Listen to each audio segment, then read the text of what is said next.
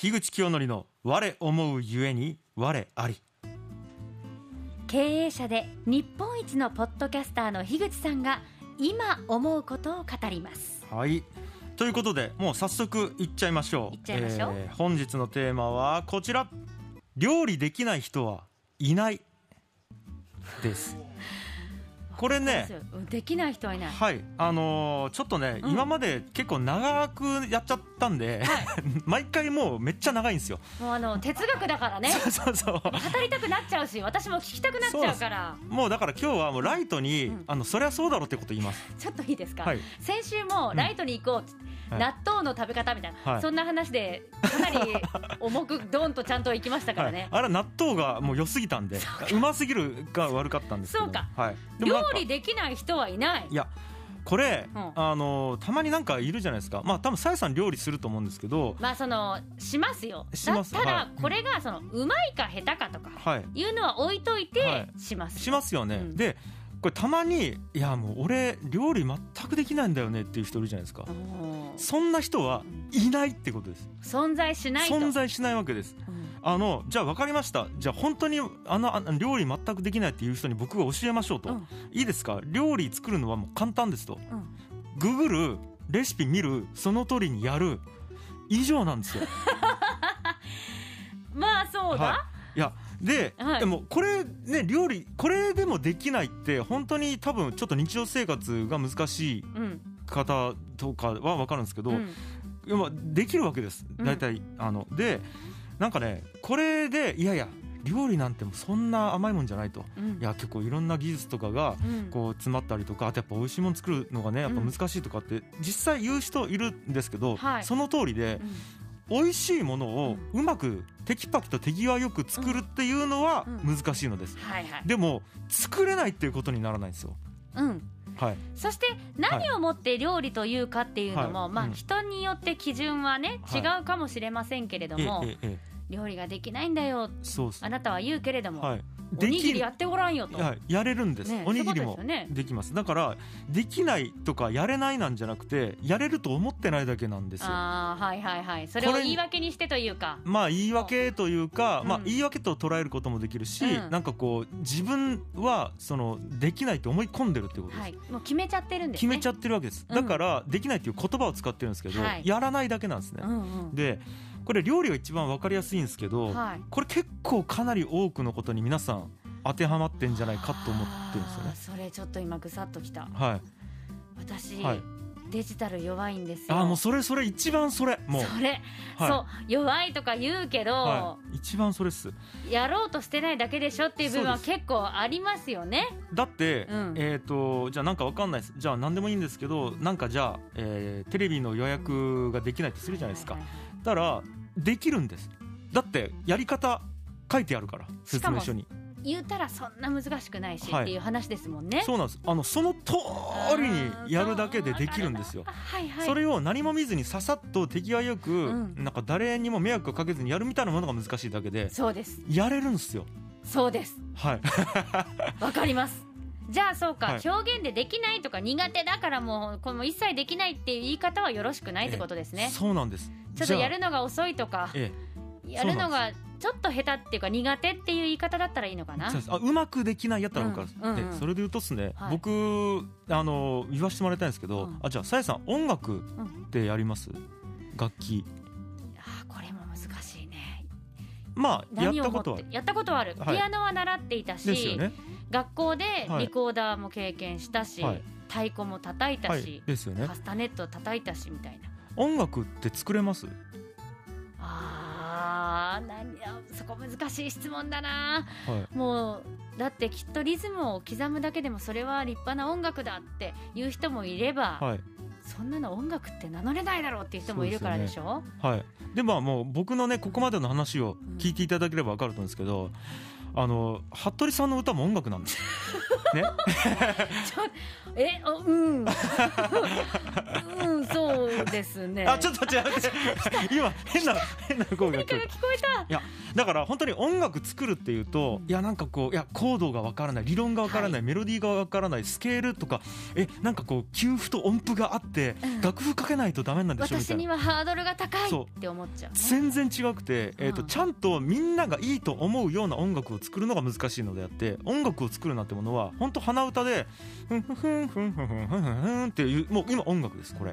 はいっていうことを僕言いたくて、みんながいい音楽と思うか、みんなが好きかみんなが心地よいのか、はい、まあ、そういうくくりで言うとやっぱりあの大先生の鼻歌はねちょっと違いますよね。なんですけど、うん。はい、でもあれもい一個あの音楽なわけですよ。うん。でなんか例えば本当にギターもピアノも触ったことない自分がええ。音楽なんて作れないっていう,、いう人もいるし、うん。でましてやなんかパソコンで曲作るとかはい、って難しいっていう人いるじゃないですか、うん。はい、そう思ってる人が大多数なんですけど、はい。今もうパソコンで曲作るとかめちゃくちゃ簡単なんですよそっかやったらわかるのかな。ちなみにうん。僕、あの虎之助4歳の虎之助と一緒にこの間パソコンで曲作りました、2曲。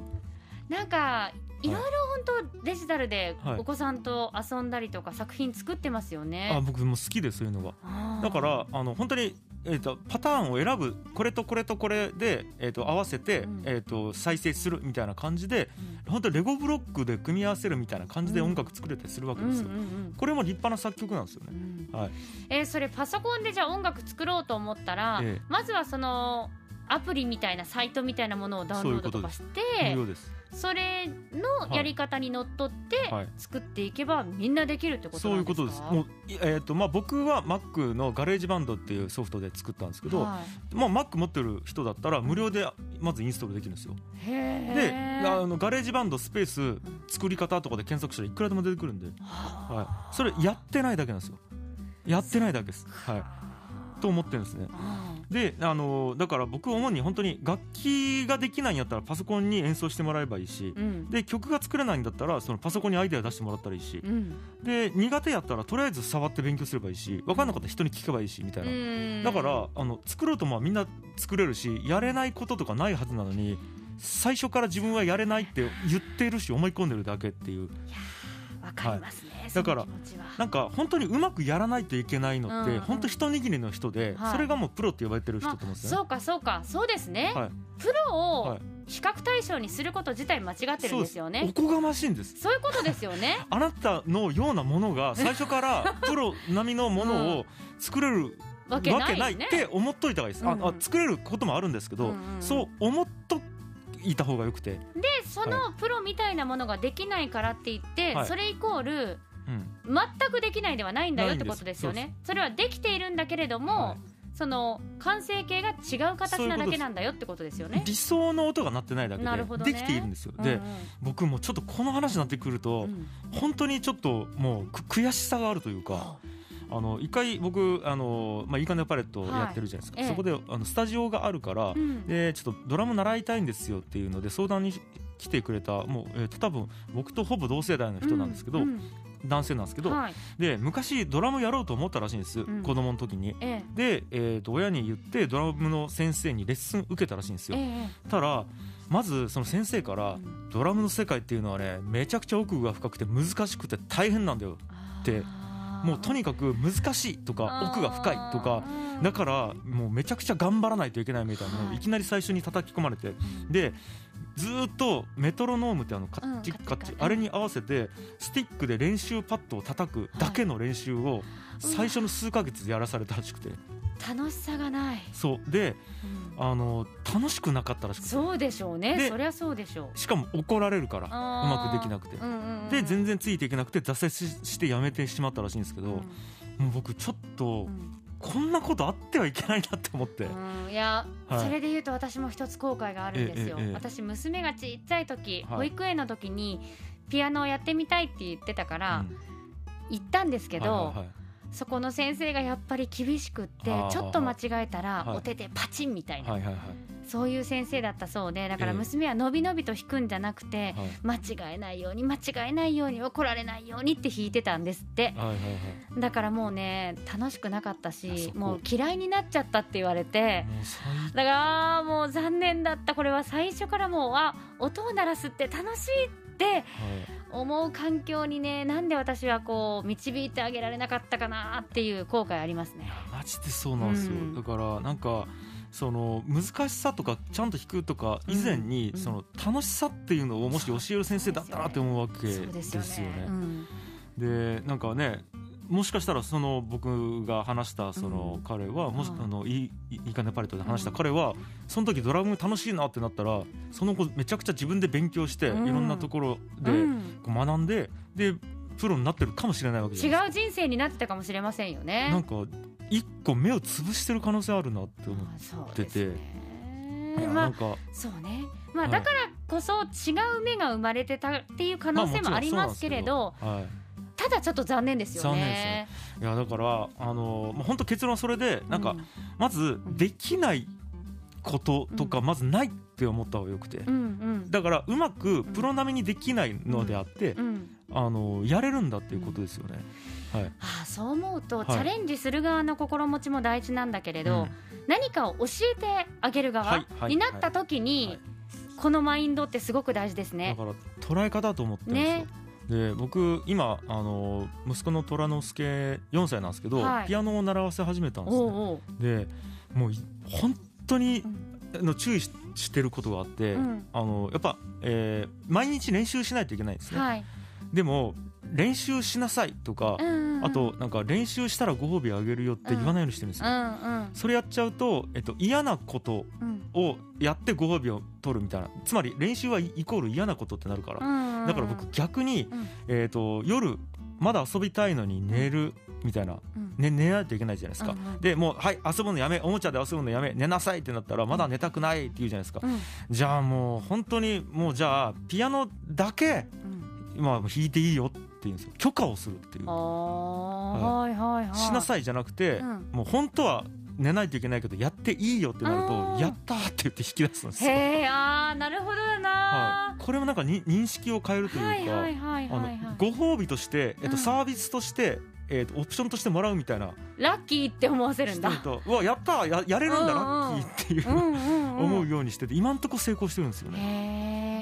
まあでも、はい何事もやっぱりはい強制するとダメですよ。だと思います。うん、はい強制するともうなんか楽しさがなくなっちゃうからうんやっぱり全て自分からやりたいってなるためにははい楽しいがないとダメですよね。そうなんですそうなんですよ。んでだからあのなんか最初のうちはもう楽しいっていうのが大事で、で楽しくなってくると,、うんえー、ともっとやうまくやりたいとか質とか。そう感動させたいというのがそうそうレベルを自発的に自発的に出てきた時に初めてこう、なんていうんですかねあの辛くても頑張るみたいなこと、うんうんうん。だからね野球僕やってたんですけど、ええ。打ちたいから素振りするんですよ、はいはい、でも素振りしろって言われてもしたくないわけですよ、うんうんだからなんかあくまでも辛いことは必ず自発的ではなければならないっていうのが結構うん。まあもう一個言いたいことですねついでに。うん。だからまあもう一回言うとできないことなどないのだからうん。あのできないと思い込まずにうん。やってみてください。できるから。よし。っていうのです。私はい。デジタルに対してその向き合い方で頑張る。頑張ってください。頑張る。皆さんも頑張ろといううまあでも楽しもはい。そうそうだからた楽しんだらいいんですよ。ね。はい。できるんで。うそういうことですよといねう、ことでまあねうん。あの今日のテーマは料理できない人はいないというところからもう大体できるっていうところで、うん。はい、前向いていここはい言いたいことでした、はい。えー以上、えーワッフルーム今日は樋口清則の我思うゆえに我ありでした